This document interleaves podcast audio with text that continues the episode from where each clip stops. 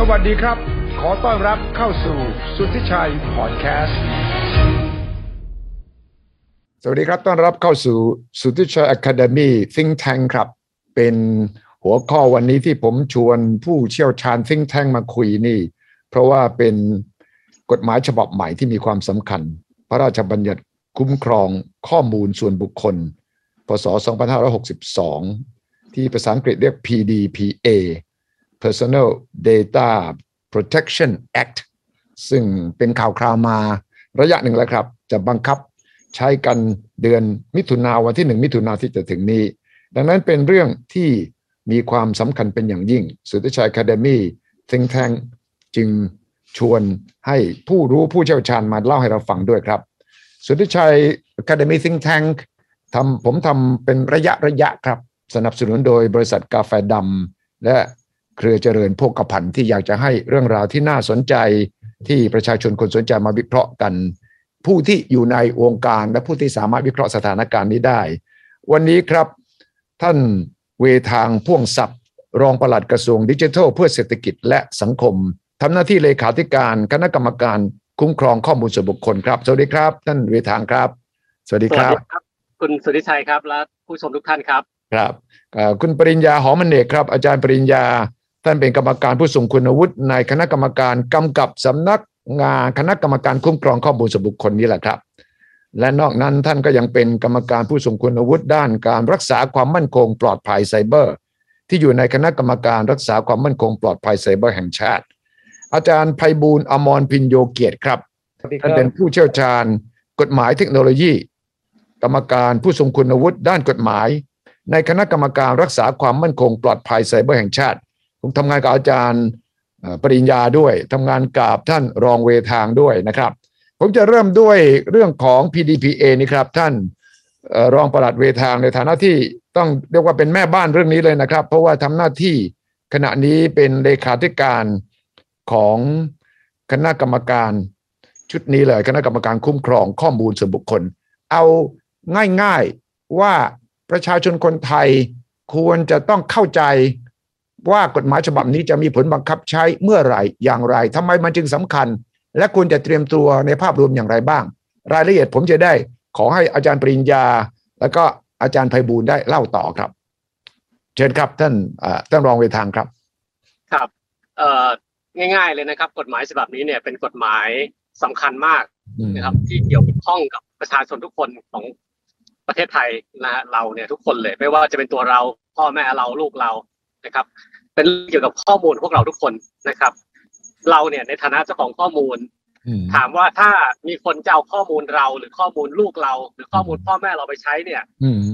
ในทางที่ไม่ถูกต้องอืมนะครับ เราจะชอบไหมนะครับอืมก็แน่นอนพอจะเดาได้ว่าเราคงไม่มีประชาชนคนไหนคงจะอยากให้เอาข้อมูลเราไปใช้โดยที่ไม่ได้รับความยินยอมครับหรือนำไปใช้โดยผิดวัตถุประสงค์หรือผิดกฎหมายนะโดยเฉพาะผิดกฎหมายครับ นะครับ ก็เลยเป็นที่มาของกฎหมายฉบับนี้อืมนะฮะครับแต่แน่นอนครับเอ่อกฎหมายฉบับนี้เนี่ย ถ้าใครติดตามคงจะรู้ว่าอืมไม่ได้ออกมาง่ายๆนะครับครับ ออกมาแล้วก็ยังมีคนต่อต้านอยู่นะครับอืมกฎหมายที่คนคัดค้านสูงพอสมควรนะครับ แม้กระทั่งวันนี้ ปัจจุบันนี้คและรับอีกต่อไปด้วยก็จะมีคนคัดค้านอยู่นะครับ ครับครับ เราเข้าใจได้นะครับอืมนะครับประเด็นก็คือ เอ่อมันมีต้นทุนของผู้ที่ได้รับข้อมูลของเรานะครับ อืมอย่างเช่น บริษัทอืมสายการบินนะครับ ที่เอาข้อมูลเราไปนะครับครับเขาก็ต้องเอาข้อมูลเราไปดูแลเขาก็ต้องมีระบบดูแลรักษานะครับ กฎหมายครับฉบับนี้เนี่ยก็พูดง่ายๆว่าบังคับให้เขาต้องดูแลข้อมูลเราอย่างดีนะครับอืมซึ่งซึ่งก็เป็นที่มาของต้นทุนต่างๆ ซึ่งรวมถึง SME หรือบริษัทที่เกี่ยวข้องกับข้อมูลนะครับครับ ครับ คราวนี้ประเด็นที่เรื่องว่าจะบังคับใช้ไม่บังคับใช้วันที่หนึ่งมิถุนายนนะฮะณตอนนี้ก็ต้องขอตอบว่าอืม เออเราคงเดินหน้าหนึ่งมิถุนายนเต็มครับฉบับนะครับอืมแต่แน่นอนนะครับเอ่อรัฐบาลเนี่ย ก็มีนโยบายอยู่แล้วว่า สิ่งใดที่เป็นประโยชน์ของประชาชน เราก็จะพยายามรักษาให้มากที่สุดนะครับ ขณะเดียวกันเรื่องที่เป็นต้นทุนเราเข้าใจดีครับคบเรื่องต้นทุนของภาคธุรกิจของผู้ที่ต้องไปดูแลข้อมูลมของประชาชนเนี่ยนะครับ ต้องมีการเก็บข้อมูลที่ถูกต้องเนี่ย ก็จะมีต้นทุนเกิดขึ้นนะครับเอ่อทางรัฐบาลทางกระทรวงเนี่ย ก็ อยู่ระหว่างการดำเนินการเพื่อให้ต้นทุนเนี้ยต่ำที่สุดนะครับ และอืมไม่กระทบหรือกระทบกับผู้ที่ต้องเก็บข้อมูลหรือต้องใช้ข้อมูล เนี่ย ให้มีต้นทุนต่ำที่สุดนะครับครับก็ต้องขอกล่าวเริ่มต้นนี้ก่อนแล้วกันหนึ่งมิถุนายนเดินหน้าครับ ครับครับ ที่บอกว่ามีคนคัดค้านเนี่ยก็คือเรื่องต้นทุนที่ต้องใช้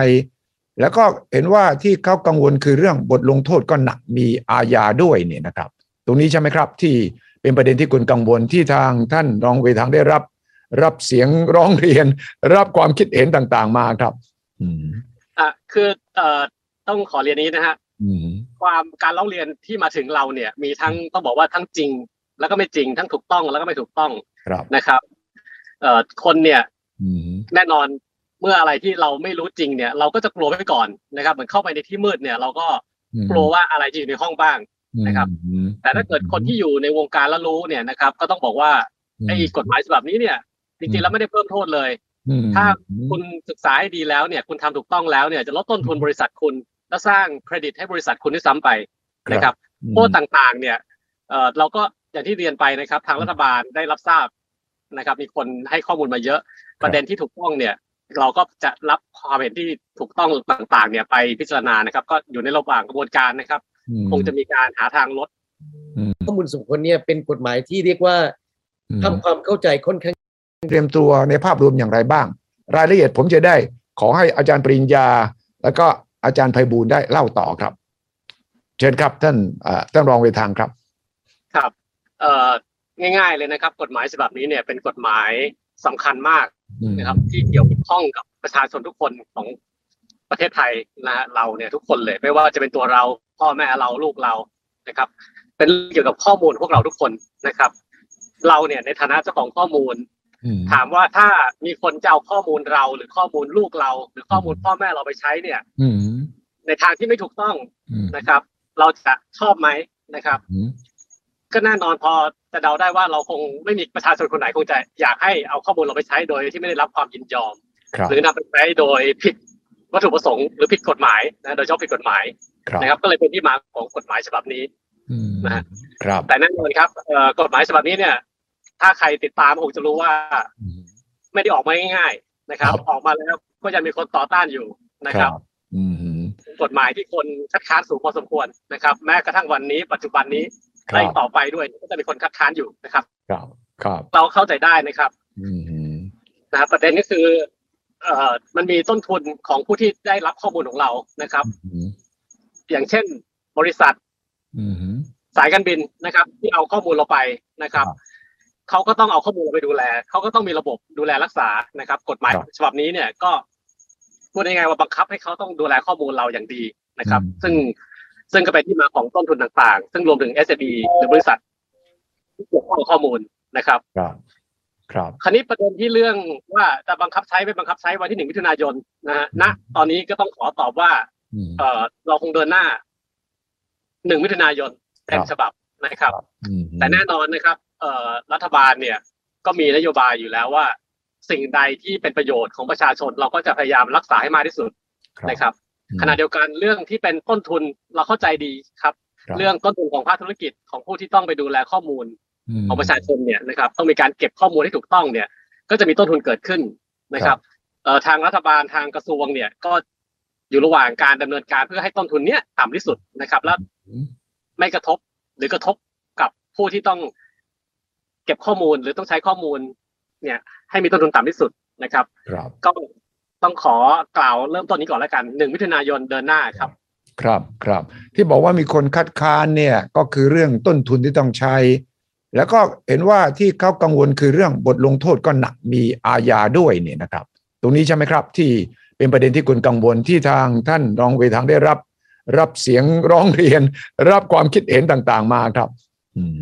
อะคือเอ่อต้องขอเรียนนี้นะฮะอืมความการเล่าเรียนที่มาถึงเราเนี่ย มีทั้งต้องบอกว่าทั้งจริง แล้วก็ไม่จริงทั้งถูกต้องแล้วก็ไม่ถูกต้องครับนะครับ เอ่อคนเนี่ยอืมแน่นอน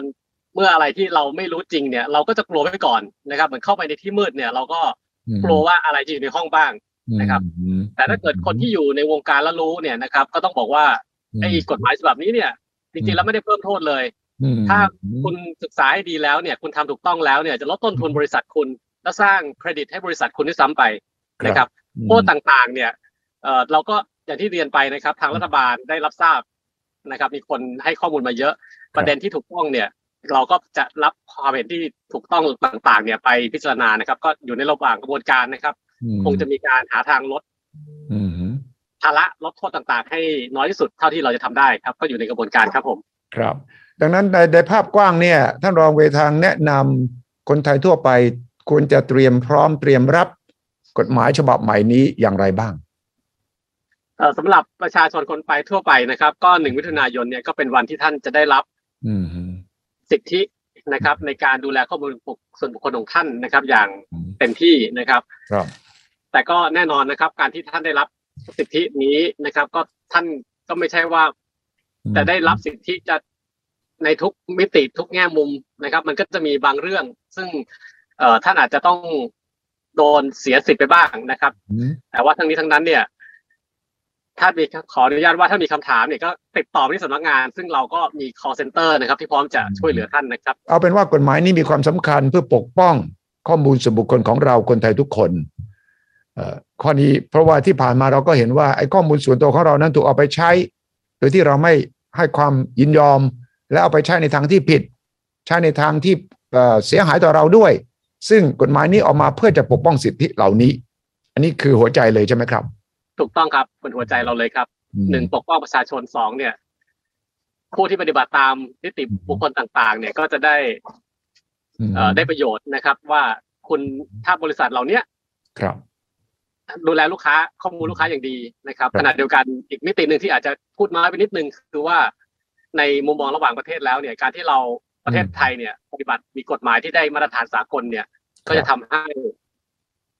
ชื่อเสียงประเทศไทยนะฮะการทำธุรกิจระหว่างประเทศเราก็ลื่นไหลต้นทุนภาระของเราก็จะลดลงไปด้วยนะครับ ครับครับแปลว่าใช่ครับทุกคนทั่วไปแปลว่ามาตรฐานอย่างนี้กฎหมายฉบับนี้เนี่ย ใช้กันเป็นหลักปฏิบัติสากลแล้วใช่ไหมครับ ในส่วนใหญ่เลยใช่ไหมครับ เอ่อส่วนใหญ่แล้วประเทศพัฒนาแล้วเนี่ยเขาไม่ใช่แค่ใช้นะก็ใช้กันมานานแล้วนะครับอืมประเทศเราเนี่ยก็ผ่อนปรนมานานนะครับครับ แล้วก็อย่างที่บอกว่ากฎหมายเราก็ออกมาได้ไม่นะครับ แล้วก็มีการผ่อนผันไปสองปีแล้วนะครับอืมฮึอืมฮึไอ้ครับการทำ กฎหมายฉบับนี้เนี่ยเราก็พยายามใช้มาตรฐานสากลนะครับ แต่ก็ไม่ใช่ว่าจะต้องเหมือนเขาทั้งหมดร้อยเปอร์เซ็นเราก็ประยุกต์ใช้ในบริบทของประเทศไทยนะครับ มีการผ่อนปรนในหลาย ๆ เรื่องเช่นเดียวกันครับที่ที่ที่รัฐบาลพยายามใช้แนวทางนี้เพื่อให้ภาระกับผู้ปฏิบัติตามน้อยที่สุดครับ อืมครับครับ อาจารย์ปริญญาครับ อาจารย์ปริญญาทำเรื่องนี้มาตั้งแต่ต้นผมจำได้ ตอนที่เป็นร่างกฎหมายเฉยๆแล้วพอประกาศใช้เมื่อสองปีก่อนเนี่ย ชื่อชื่อนี้มันคือ พรบคุ้มครองข้อมูลส่วนบุคคล พศ 2562 นี่มันปี 2564 65 ใช่ไหมแสดงว่ามันช้ามาแล้วสองสามปี เออทำไมเราถึงผ่อนปรนหรือว่าเลื่อนการบังคับใช้มาถึงสองสามปี เหตุผลหลัก ๆ คืออะไรครับอาจารย์ปริญญา ครับ ก็เอาหลักๆ เอาตรงๆเลยนะครับอ่าฮะโควิดครับ ครับ ครับ แล้วก็พอโควิดมาเนี่ย ความพร้อมของภาคเอกชนอย่างที่ท่าน ครับอ่ารองประหลัดได้พูดไปเมื่อกี้ครับเขาครับก็ไม่มีความพร้อมกันเพราะว่าลำพังจะทำธุรกิจให้รอดอืมนะครับ ไม่มีรายได้มาจ่ายเงินเดือนลูกน้องนี่ก็เหนื่อยแล้ว ครับอืมก็จะมาบังคับว่าต้องทำโน่นทำนี่ มีครับต้นทุนเพิ่มเติมเนี่ยก็คงไม่ไหวกันเขาก็เลยรวบรวมกันมาจากหลากหลายหน่วยงานนะฮะอืมมีสภาอุตสาหกรรมหรืออะไรเนี่ยก็คือเป็นเสียงจากภาคเอกชนนะฮะครับที่เขาก็บอกว่า อืมเขาไม่ไหวนะ ก็เลยมาอืม ขอเลื่อนการบังคับใช้ตั้งแต่สมัยท่านรัฐมนตรีคนก่อนหน้านี้นะฮะครับ ท่านท่านวุฒิพงศ์นะฮะแล้วก็มาเป็นท่านปัจจุบันอืมนะครับ ก็เลื่อนกันมานะฮะก็คิดว่าตอนนี้โควิด ก็เริ่มซาแล้ว แล้วก็อืมการโอเปเรตของอ่าห้างร้านเอกชนต่างๆ ก็ดูเหมือนเป็นปกตินะฮะครับเดินห้องเดินห้างอะไรตอนนี้ก็เริ่มชัดเจนและการกักตัวก็ข่าวต่างชาติอะไรก็เริ่มเข้ามาแล้ว ก็คิดว่าเออ น่าจะมีความพร้อมที่จะบังคับใช้ได้แล้วในวันที่หนึ่งมิถุนายนนี้อืมครับ อาจารย์ไพบูลย์ก็ทำเรื่องนี้รู้สึกว่าเข้าใจว่าตอนนี้ก็ช่วยร่างกฎหมายลูกอยู่ด้วยนะครับครับมันสำคัญยังไง เอาง่ายๆก่อนเลย มันสำคัญยังไง เมื่อสักครู่ท่านรองประหลัดอธิบายแล้ว แต่ว่าเอ่อผมเชื่อว่าอาจารย์ไพบูลย์คงได้ยินได้ฟังทั้งจากประชาชนห้างร้าน SME เอ่อชาวบ้านทั่วไปและหน่วยราชการด้วย แล้วก็นานาชาติด้วยเนี่ย มันสำคัญยังไงทำไมเราต้องมีเรารอไป เอาไปให้เราพร้อมกว่านี้ไม่ได้เหรอเริ่มไปตั้งห้าปีสิบปีเนี่ยทำไมต้องทำไมต้องบังคับใช้ตอนนี้ ครับที่มันสำคัญเพราะว่ากฎหมายฉบับนี้นะครับ มันเกี่ยวข้องกับคน75ล้านคนอืมครับเพราะว่า75ล้านคนที่มีชื่อนามสกุล75ล้านคนที่มีชีวิตอยู่ตั้งแต่เกิดมาหนึ่งวินาที หรือคนไข้ที่โคม่าถ้ายังไม่เสียชีวิตกฎหมายฉบับนี้คุ้มครองชื่อครับนามสกุลภาพทั้งหมดเลย ถ้าคุณครับสุริชัยมองเนี่ยอืมเรามีปัญหาเรื่องแอปดูดเงิน เรามีปัญหาเรื่องข้อมูลที่รั่วไหล เรามีปัญหาเรื่องคนที่เป็นโรคจิตคอยไล่ตามคนอื่นในการถ่ายนะครับใช่แล้วนวัตกรรมเรามีเรื่อง AI อืมเรามีเรื่อง Metaverse มีเรื่องคริปโตใช่ซึ่ง content อินเทอร์เน็ตอย่างที่คุณสุทธิชัยทำเนี่ย มันคือเรื่องของคนทั้งนั้นเลยใช่อันนี้ในกรณีที่จะเอาข้อมูลส่วนบุคคลไปใช้อืมรวบรวม เปิดเผยหรือไปใช้ในโซเชียลเนี่ยอืมคำถามคือว่าเอ๊ะคุณขออนุญาตเจ้าของแล้วยัง เออไอ้ตัวกฎหมายฉบับเนี้ยมันมาบอกว่าคุณต้องขออนุญาตนะอืมแล้วต้องขอให้ถูกด้วยอืมมันเป็นโลกอินเทอร์เน็ตที่มันเชื่อมทั้งประเทศไทยแล้วก็ต่างประเทศ เพราะฉะนั้นข้อมูลมันไหลครับมพอข้อมูลมันไหลเนี่ย ปัญหาคือในต่างประเทศก็เลยบอกว่า ถ้าข้อมูลมันไหลอืมเราคุ้มครองข้อมูลคนยุโรปมาไทยยังไง คุ้มครองไทยไปยุโรปยังไง กฎหมายก็เลยต้องออกมาบอกว่าคุ้มครองแล้วก็ต้องดูแลนะครับครับพอต้องดูแลแล้วเนี่ยก็ต้องมีมาตรการในการที่จะ balance ระหว่างอืม คุ้มครองมากไป ประชาชนก็ใช้อืมสิทธิ์อาจจะเป็นปัญหากับภาคธุรกิจก็ต้องครับไม่เจอปัญหามากไปมันก็แก้ไขไม่ได้อย่างโควิดครับ คุณสุทธิชัยครับช่วงตอนสองปีที่แล้วเนี่ยอืมปรากฏว่าในเอเชียป้องกันโควิดได้ดีกว่าอเมริกากับยุโรปเออ ใช่เอ่อ Financial Times กับ Wall Street วิเคราะห์มา มันเกี่ยวกับกฎหมายคุ้มครองครับอ๋อเหรอยุโรปเนี่ยกับอเมริกาห้ามใส่หน้ากากเออห้ามทำ ATK เออฮะแต่ในเอเชียเนี่ย ไม่มีกฎหมายคุ้มครองที่เยอะขนาดนั้น กลายเป็นว่ากฎหมายคุ้มครองบุคคลเกี่ยวข้องกับสุขภาพอนามัยเอหรืออแม้แต่อาลีซึ่งเป็น AI ของจีน ปรากฏว่าพัฒนาได้ดีกว่าอเมริกา เพราะกฎหมายคุ้มครองข้อมูลส่วนบุคคลเขาไม่เข้มเหมือนอเมริกาอืมมันเรียกว่าทุกอย่างมันเกี่ยวข้อมูลส่วนบุคคลมัน มันไปอืมอยู่ในทุกทุก sector ตั้งแต่คนธรรมดาสามัญจนถึงอินโนเวชันในขั้นใหญ่ ๆ ครับอืม ท่านอาจารย์ปริญญาถ้าบอกว่าความเข้มข้นของการใช้กฎหมายว่าด้วยการคุ้มครองข้อมูลส่วนบุคคล ตะวันตกก็เข้มกว่า เอเชียเข้มน้อยกว่าฉะนั้นเออเราทำธุรกิจแล้วก็เข้มน้อยกว่าไม่ดีกว่าเหรอมันจะเป็นอย่างนั้นหรือเปล่า ครับคือชาวยุโรปเนี่ย เราต้องเข้าใจว่าเขาหวงแหนความเป็นส่วนตัวมากนะครับอืมแล้วก็เรื่องไอ้ความเป็นส่วนตัวเนี่ย มันเริ่มมาตั้งแต่ OECD OECD นะฮะ ใช่ใช่ OECD 2013 2 2513ผมอายุขวบเดียวเอง ครับทำมากันมาเป็นสิบปีแล้วฮะอืมแปลว่าเรื่องนี้เนี่ยมนุษยชาติคุยกันมาสามสิบปีแล้วนะอืมมเรื่องเรื่องเรื่องเรื่องข้อมูลส่วนบุคคลเนี่ยเขามองว่าถ้าข้อมูลส่วนบุคคลเขาหลุดออกไปเนี่ยครับเขาจะต้องเดือดร้อนมากเลย แล้วก็มีภัยมาถึงตัวเขาอืมนะครับเมื่อยุโรปประกาศใช้ GDPR เมื่อปี 2016 เนี่ยเขาก็เวฟให้อืมคนเนี่ยสองปีเป็น 2018 แล้วเราเนี่ยมาลอนช์ตอน 2019อืม แล้วก็มาใช้ตอน 2022 ผมก็ว่ามันเป็นทามมิ่งของประเทศไทยและโลกด้วยนะครับโลกด้วยนะครับ แล้วก็เพื่อนบ้านเรานี่มีหมดนะฮะ สิงคโปร์ก็มีอืมนะครับ จีนเนี่ยใครคิดว่าไม่มีไม่จริงนะฮะอืมจีนมีนะฮะพรบคุ้มครองข้อมูลส่วนบุคคลเออเพราะฉะนั้นตอนนี้เหมือนกับ globalization นะฮะ คือ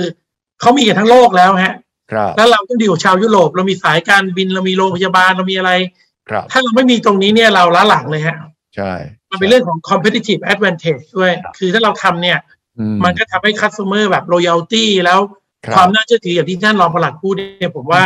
มองต้องมองเป็น investment มองเป็นบวกไม่ใช่มองว่าเฮ้ยต้องมาคอมพายนู่นนี่นั่นมันเป็นเรื่องของการความสามารถในการแข่งขันในระดับโลกและระดับ Southeast Asia ด้วยครับครับ มันเทียบได้ไหมครับกับเรื่องของมาตรฐานสิ่งแวดล้อมโลก ที่ตอนนี้เรื่องสีเขียวเหมือนกันนะ คนไทยที่ส่งสินค้าออกไปเนี่ยได้โดยเลยทางตะวันตกเนี่ยนะเขาใช่เคร่งมาก เฮ้ย คุณมีครับมาตรฐานสีเขียวแค่ไหนยังไงต้อง trace กลับไปดูว่าต้นตอของการผิดคุณเป็นยังไงครับดังนั้นถ้าคุณไม่ผ่านมาตรฐานนี้ คุณเข้าตลาดเราไม่ได้นะ อันนี้เหมือนกันไหมของเหมือนกกัฎนหมายเลยครับคุ้มครองเหมือนกันเลยใช่ไหมคครัรับบตอนนี้ก็เราดูเรื่องกองทุนทั่วโลกนะฮะอืมส่วนใหญ่จะชักชวนไปลงทุนใน ESG ใช่นะครับ พวกอ่า EV พวก environmental ครัและบพวกคาร์บอนเครดิตพวก green อ่าใช่ที่ใช่เป็นอย่างนี้ฮะแล้วก็ cyber security ด้วยอ๋อจริงๆกฎหมาย PDPA เนี่ยหลายคนไปผิดทางนะอืมคิดว่าไปทำ consent cookie อะไรเสร็จก็จบแล้วไม่ใช่นะ ไม่ใช่เหรอครับ แล้วคำว่า GDPR หรือว่า PDPA เนี่ย ไอตัว DP ที่มันอยู่ตรงกลางของกฎหมายเนี่ยอืมนะครับ GDPR PDPA เนี่ยอืมันไม่ได้ย่อมาจาก Data Privacy นะครับ คุณสุริชัยอืมคนเข้าใจผิดกันทั้งโลกนะฮะครับมันย่อมาจากคำว่า Data Protection protection data need to be protect นะอ่าการคุ้มคแล้วรอง data protection เนี่ยเราแยกมาเป็นสองขานะอืม data privacy กับ data security อ่าฮะอ่านะครับทุกคนไป data privacy กันหมด consent consent อะไร แต่ data security ในกลับไม่ค่อยมีใครพูดกันเลย นั่นสิเออนะครับมีคำกล่าวของโบยเซอร์ท่านหนึ่งท่านบอกว่าอืม you can get security without privacy but you อืม can't get privacy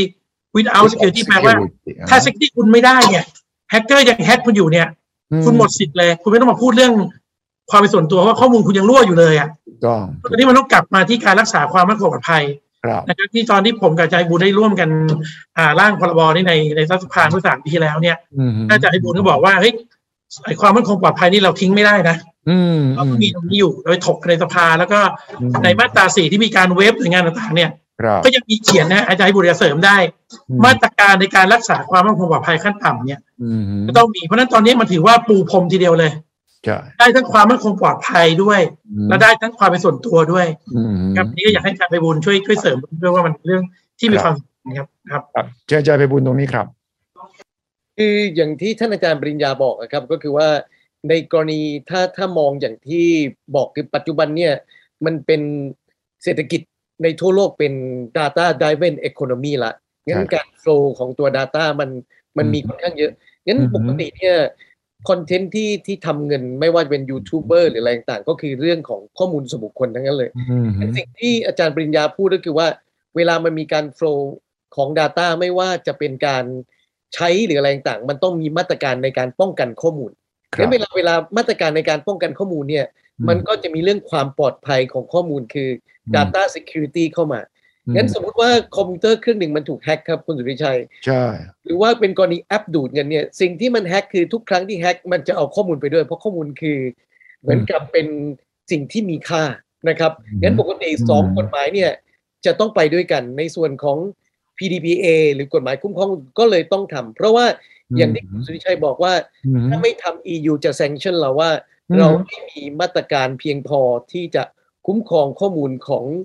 บุคคลที่ได้มาตรฐานระดับโลกนะครับอันนี้ก็จะเป็นประเด็นสำคัญครับครับใช่ครับใช่ครับถ้างั้นเอาวันที่หนึ่งมิถุนาเลย จะเกิดอะไรขึ้นครับอาจารย์ปริญญาสำหรับคนทั่วไปเนี่ยต้องรู้เลยว่าหนึ่งมิถุนายนกฎหมายนี้บังคับใช้แล้วนะ คุณต้องทำอะไรเตรียมสำหรับวันที่หนึ่งมิถุนาบ้าง ครับ มันมีสองฝากนะฮะอืมฝากที่เป็นเจ้าของข้อมูล ที่เราเรียกว่า data subject นะฮะพวกเราท่านนี่แหละทุกคนแหละครับเราไปสมัครนู่นสมัครนี่เนี่ยไปกรอกข้อมูลนู่นนี่นั่นเนี่ยสั่งซื้อของออนไลน์อืม เป็นอ่าลูกค้าของธนาคารเนี่ย เราเป็นเจ้าของข้อมูลอืมตั้งแต่วันที่หนึ่งเป็นต้นไปเนี่ยเรา superpower นะซุปเราเปอร์มีสิทธิ์เรามีสิทธิ์ของเจ้าของข้อมูลเรียกว่าเรียกว่า right of data subject เราจะไปขอว่าเราไม่อยากอยู่กับธนาคาร A ขอย้ายไปธนาคาร B อืมนะครับโอโอค่ายค่ายใหม่เบอร์เดิมอะไรก็แล้วแต่เนี่ยคืออมเราสามารถจะ exercise สิทธิ์ของเราได้ หรือว่า right to be forgotten คือบอกเราให้คุณลบข้อมูลเราอืมเราก็สามารถทำได้แล้วนะครับ ตั้งแต่วันที่หนึ่งมิถุนายนหรือว่าพวกแก๊งคอลอะไรพวก cold call หลายแหล่เนี่ยอืมโทรมาขายประกัน ถ้าแก๊งคอลเซ็นเตอร์เราไม่รู้จะทำอะไรกับมันเราไม่รู้แต่ใช่ถ้าเกิดเป็นพวกขายประกันเนี่ยไม่ได้เลย เพราะว่าอืมคุณไปเอาข้อมูลผมมาจากไหนอะผมไม่อนุญาตอืมนะอันนี้ตั้งแต่วันที่หนึ่งนี่เขาจะทำแบบนี้ไม่ได้แล้วเขาต้องเปลี่ยนวิธีการครับนะครับแต่คราวนี้กลับกันคนอีกกลุ่มหนึ่งที่ท่านรองประหลัดได้พูดไปเนี่ยอืมเขาก็อยากอยากอยากอยากจะขอเลื่อนอีกนะใช่เลื่อนสามปีแล้วก็ยังขอเลื่อนอีกเพราะเขาต้องเตรียมระบบใช่ ก็คือพวกเจ้าของกิจการอืมนะครับที่ต้องเก็บข้อมูล ผมเองเนี่ยทำเอซิทำเทรนนิ่งเนี่ยครับผมกลายเป็น Data Controller นะฮะเออกลายเป็นผู้ควบคุมข้อมูลแล้วผมเปิดมา 20 ปีเนี่ยครับ คนมาเรียนกับผมกี่คนนะคุณสุใจเป็นหมื่นโอ้นี่ใช่แต่สิผมก็ต้องมีภาระใช่ไหมเออในการเก็บข้อมูลให้มันปลอดภัยในการอืมจะส่งโปรโมชั่นไปเนี่ย เขาบอกเขาไม่รับแล้วนะครับมเขาบอกเขาบอกว่าเขารบกวนเขามต้องขอต้องขออนุญาตก่อน อืมครับครับ การที่ว่าผมจะส่งข้อมูลไปหาคุณนะอืมต้องขออนุญาตก่อนว่าส่งได้ไหมเออ อะไรอย่างเงี้ยอ่าเพราะฉะนั้นตอนนี้เนี่ยครับธุรกิจห้างร้านต่างๆ ต้องปรับปรุงว่าจะติดต่อไปหาลูกค้าเนี่ย ต้องเกรงใจเขาแล้วเขายอมให้เราติดต่อไหมใช่แล้วก็มีต้นทุนในการที่ว่าเก็บข้อมูลที่มันปลอดภัย ไม่ใช่แค่ comply consent คุกกี้ไม่ใช่นะอืมข้อมูลที่เก็บไว้จะต้องเข้ารหัสต้องทำให้ปลอดภัยครับโอเคมันดูเหมือนมีต้นทุนในตอนแรกใช่อยากให้มองว่าไม่ใช่ expense ไม่ใช่อยากให้มองว่าเป็น investment อ่าเป็นการลงทุนนะไม่ใช่เป็นค่าใช้จ่ายเป็นกรลงทุนเพื่อสร้างแบบเป็นเสน่ห์อะเป็นเสน่ห์บริษัทเราที่ว่าเฮ้ยเราทุ่มเทเพื่อรักษาข้อมูลให้กับลูกค้าเราอืมคนบอกว่าผมโดนแฮกกับผมต้องไปติดคุกอีกเหรออาจารย์มันไม่ใจดำในขนาดนั้นหรอกว่าโอ้โหโดนแฮกเก็บข้อมูลอย่างดีแฮกเกอร์มันมาแล้วต้องโดนอาญามันอ่าไม่ฮะใช่แบบนั้นอาญามันคือ คุณเอาข้อมูลไปขาย คุณอ่าฮะ malicious intent เขาไม่ให้คุณคุณก็ไปทำผิดกฎหมายไอ้อย่างนั้นน่ะมันถึงจะถูก execute อาญาขึ้นมา ถึง malicious กับ intent คือมีจุดประสงค์ทางชั่วร้ายอะนะเจตนาไม่ดีอะแต่เจตนาเก็บไม่ข้อดีมูลแล้วแฮกเกอร์มันเก่งกว่านี่ให้ทำยังไงอะใช่ให้ข้อมูลรั่วแล้วต้องไปติดคุกอีกเหรอมันก็ไม่แฟร์ใช่ไหมเออครับ ถ้าอย่างนั้นเนี่ยอาจารย์ไพบูลย์ช่วยร่างกฎหมายลูกอยู่เนี่ยเอ่อจะให้คนทั่วไปเข้าใจว่ามันไม่รุนแรงขนาดนั้นหรอก แต่ว่าขณะเดียวกันก็ต้องทำหน้าที่ของตัวเองนะเนี่ย มันเป็นยังไง กฎหมายลูกที่จะออกมาเนี่ยจะผ่อนปรน หรือว่าจะเดินตามตัวหนังสือที่มีอยู่ในกฎหมายเลยครับอ่าต้องเรียนอย่างนี้ครับว่าตัวกฎหมายลูกที่ออกมานะครับ จะไม่มีความเข้มเหมือนกับกฎหมายคุ้มครองข้อมูลส่วนบุคคลของสหภาพยุโรปหรือว่าอ่า GDPR นะครับ เพราะว่ากฎหมายคุ้มครองข้อมูลส่วนบุคคลเนี่ยเป็นกฎหมายที่เรียกว่าอืมทำความเข้าใจค่อนข้างยากอืมเพราะว่ากฎหมายสหภาพยุโรปใช้เวลา 20 ปีครับในการพัฒนากฎหมายตัวนี้นะครับครับแล้วก็ ปัจจุบันนี้เพียงแค่ 30%ของประเทศในสหภาพยุโรปที่ทำได้นะครับอืงั้นกฎหมายฉบับนี้อย่างที่ท่านท่านรองปลัดแล้วก็ท่านอาจารย์ปริญญาพูดเนี่ย มันมีโทษอาญานะครับ อย่างกรณีเอ่อมีการแลกลายไอดีกันแล้วผมแลกลายของทางคุณสุทธิชัย แล้วนำไปขายประกันอันนี้ผิดเลยทันที มีโทษอาญาแล้วก็โทษปรับทางการปกครองค่อนข้างสูงงั้นตัวกฎหมายลูกเนี่ยเท่าที่เอ่อเล่าได้คือว่า จะออกเป็นมาตรการผ่อนปลนครับ เหมือน grace period นะครับ ก็คือว่าลักษณะจะเป็นเหมือนแนวทางการดำเนินการอืมเป็นลักษณะแนวทางการดำเนินการเนี่ย จะไปเลี่ยงตัวกฎหมายหลัก เพราะว่ากฎหมายหลักบอกว่า ถ้าไม่ตามตามพรบหรือประกาศจะผิดทันทีครับมีโทษอาญา มีโทษปรับหนึ่งล้านสามล้านห้าล้าน แต่พอเป็นแนวทางเนี่ย สิ่งที่คณะกรรมการมองคือว่าในช่วงปีแรก แต่ละคนยังไม่เข้าใจกฎหมายงั้นเป็นแนวทางไกด์ไลน์ครับถ้ามีการผิดนะครับ โทษครับปรับ ทางการปกครองหรือมาตรการลงโทษจะเป็นตักเตือนก่อน สมมุติว่าวันนี้เว็บนี้เกิดมีข้อมูลรั่วไหลมาก็จะเรียกมาสอบถาม แล้วก็ตักเตือนก่อนว่าทำได้ไหมคหรัรืบอกังวลมากสุดคือกฎหมายฉบับนี้จะเกี่ยวกับประชาชนค่อนข้างเยอะครับงั้นเวลาทำความเข้าใจเนี่ยสมมติประชาชนคนหนึ่งหยิบมือถือมาถ่ายรูปคนอื่น อ่า ที่เกิดขึ้นคือเขาต้องติดคุกเลยเหรอไอ้กฎหมายเออนั่นสิถ้าอย่างนั้นละอ่า มันจะมีกลไกอย่างหนึ่งครับ คนที่ทำหน้าที่ในการลงโทษเนี่ยก็เรียกว่าคณะกรรมการผู้เชี่ยวชาญครับคุณสุทธิชัยครับ ก็จะมาจากภาคที่อยู่ในธุรกิจจริงอืมๆเป็นสื่อมวลชนเนี่ยก็จะมีตัวแทนจากสื่อมวลชนเข้าไปเป็นคณะกรรมการผู้เชี่ยวชาญว่าอ่ากรณีนี้ต้องถ่ายภาพนะมันเกิดนะอ่าปัจจุบันทันด่วนเป็นประโยชน์สาธารณชน เพราะฉะนั้นในในกลไกจะใช้องค์กรวิชาชีพหรือผู้เชี่ยวชาญยังประกันนะครับอืมอ่า ประกันก็กังวลมากเลยประกันเขาเขามีรายชื่อใช่ครับใช่ครับลูกค้ามากมายก็กลัวมากใช่ผมคุยกับพวกบริษัทประกันเนี่ยอืมใช่ครับ เพราะว่าแต่ละ sector ใช้ข้อมูลส่วนบุคคลไม่เหมือนกันแล้ว เขามีประมวลแนวทางปฏิบัติอยู่แล้วอืมในแนวก็คือเอาประมวลแนวทางแบบมาเป็นตัวตัดสินว่าครับการกระทำแบบนั้นในภาคธุรกิจนั้นมันผิดกฎหมายไหมอืมแต่ตรงเนี้ยจะเป็นตัวตอบโจทย์ทำให้มาตรการที่ประชาชนหรือผู้ประกอบการที่ไม่ทราบเนี่ยครับจะต้องมาเดือดร้อนเพราะกฎหมายฉบับนี้จะจะออกไปหรือน้อยไปนะครับอืมแล้วก็จะเน้นในเรื่องโทษปรับที่น้อยที่สุดเป็นตักเตือนก่อนเป็นเป็นเรื่องแรกนะครับ แล้วก็อืมสิ่งที่สำคัญอีกข้อหนึ่งคือว่านอกจากนี้เนี่ย จะมีพระราชกฤษฎีกาออกมาอีกสองฉบับนะครับ ในการยกเว้นให้มากขึ้น แล้วก็อย่างที่เรียนคุณสุริชัยตอนแรกว่าอืมมันเป็นกฎหมายที่ต้องยอมรับว่าเราเป็นประเทศกำลังพัฒนาครับงั้นการพัฒนาอินโนเวชันใหม่ๆต้องใช้ข้อมูลส่วนบุคคลค่อนข้างเยอะอืมงั้นก็จะมีพระราชกฤษฎีกามาขยายว่า ถ้าในกรณีที่เราเองใช้ข้อมูลส่วนบุคคลเพื่อพัฒนาประเทศพวกเนี้ยเป็นข้อยกเว้นที่เพิ่มเติมครับครับอืมครับถ้าอย่างนั้นจะ อาจารย์ปริญญาจะบอกกับคนทั่วไปที่ใช้เดี๋ยวนี้ใช้โซเชียลมีเดียกันเยอะมากต้องระวังตัวยังไงบ้าง เอารูปอะไรขึ้นได้ ถ่ายรูปใครได้ เอาอะไรที่เราต้องระวังตัวมาก ๆ ทุกวันนี้แชร์กันเอ่ยเดินไปในห้าง เจอใครอยากถ่ายรูปก็ถ่ายเอ่ยขึ้นได้ไหมที่เมื่อสักครู่พูดถึงสิทธิที่จะถูกลืม right to be forgotten รูปนี้ตอนเด็กๆ เราถ่ายเอาไว้แล้ววันดีคืนดีเขาโตขึ้นมาแล้วเขาขอลบได้ไหมเนี่ย มันต้องทำอะไรบ้างใน โซเชียลมีเดียครับ ครับผมอธิบายเป็นยกตัวอย่างแล้วกันนะคครัรับบสมมุติว่าไปห้างอ่าเจอสาวสวยคนหนึ่งนะฮะเอออ่าถ่ายรูปเขาเดี๋ยวเขาไม่รู้ตัวนะเออถ้ามาโพสต์เนี่ย ตัวเรากลายเป็น Data Controller ทันทีเลยเออนะครับเป็นผู้ควบคุมข้อมูลเลย แล้วก็เจ้าตัวเนี่ยเขาไม่ได้ยินยอมเอออันนี้มีความผิดเลยทันทีทันทีเลยเหรออ่า ทันทีเลยนะครับ เพราะว่าคือกฎหมายเนี่ย ออกมาเพื่อปกป้องสิทธิ์ของเจ้าของข้อมูลเจ้าของข้อมูล คือคือคือคนที่เราถ่ายรูปมีเขาใครอะใครรู้ก็ได้ว่าอืมเข้ามาห้างในเวลานั้นเออเขาอาจจะโดดงานมาก็ได้ถูกไหมเอออ่าอย่างอย่างนี้อย่างนี้เป็นต้นนะครับ แล้วก็ยังมีอย่างเช่น สมมติมีผู้ชายคนหนึ่งเออนะครับพากิ๊กไปงานมอเตอร์โชว์เออพากิ๊กไปมันคิดไปนะครับปรากฏว่าในงานมอเตอร์โชว์เนี่ยเขากำลัง PR อยู่เออก็ถ่ายรูปคนที่มางานเพื่อจะไปลงข่าว ครับเป็นรูปเขายืนคู่กับกิ๊กอยู่ เออคิดว่าจะเกิดอะไรขึ้นนะครับฮะอะตอนที่ถ่ายไม่รู้นี่เป็นกิ๊กนี่เออรู้ไหมไม่รู้อะฮะฟังแต่ได้เขาไหมจะมาฟ้องร้องไงจะมาฟ้องร้องงานว่าเนี่ยเออคือไปเอารูปเขามีกับคนอื่นไปโผล่ด้วยไงอ่าได้สังเกตว่า Apple นะฮะเขาก็เปิดตัวนะฮะครับ Apple Store สาขาแรกที่ Apple มาเองคือที่ไออ่าคอนสยามไอ้ค่ะจำได้นะครับ แล้วเราเห็นว่าวันเปิดตัวเนี่ยจะมีป้ายแปะอยู่หน้าประตูเลยนะฮะ บอกว่า ถ้าคุณเดินผ่านป้ายนี้ไปแล้วนะอ่าคุณต้องยินยอมนะว่าเราจะ บันทึกกล้องวงจรปิดทั้งหมดเลยในโอ้ในในห้างต้องในงานขอคอนเซนต์เออเออ ถ้าคุณคุณไม่อยากโดนถ่ายคุณก็ไม่ต้องเข้า เออเอออะไรเงี้ยแล้วในยุโรปนะสมมติเราเคยไปเที่ยวในยุโรปเช่นครับที่มิลานเนี่ยมันจะมีโบสถ์ใช่ไหมใช่อะไรดูโอโมอะไรเนี่ยเออใช่ใช่ใช่แล้วก็โบสถ์มันจะมีร้านพิซซ่าอ่าแค่ไปเดินผ่านร้านพิซซ่านะมันมีกล้องวงจรปิดอะเออแล้วมันก็ถ่ายหน้าเราติดไปในร้านพิซซ่ามันอะ เออเชื่อไหมฮะฟ้องร้องกันเรียกกันห้าร้อยยูโร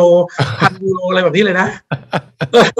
อ่าคือคือมันมีเรื่องราวแบบนี้เพราะฉะนั้นเหมือนกับว่า ถ่ายรูปหมู่แล้วไปแท็กใน Facebook เนี่ย ถามคนที่เราถ่ายด้วยแล้วกันว่าเขาอยากจะโผล่หน้ามา ให้เห็นหรือเปล่าเขาอยากจะบอกว่าเฮ้ยผมไม่อยากมาวันนี้ ผมไม่อยากให้ใครรู้ว่าผมอยู่ที่นี่วันนี้ใช่ใช่ ไม่อยากจะให้มารู้ว่ามาช็อปร้านนี้ด้วยนี่ขึ้นมาเออ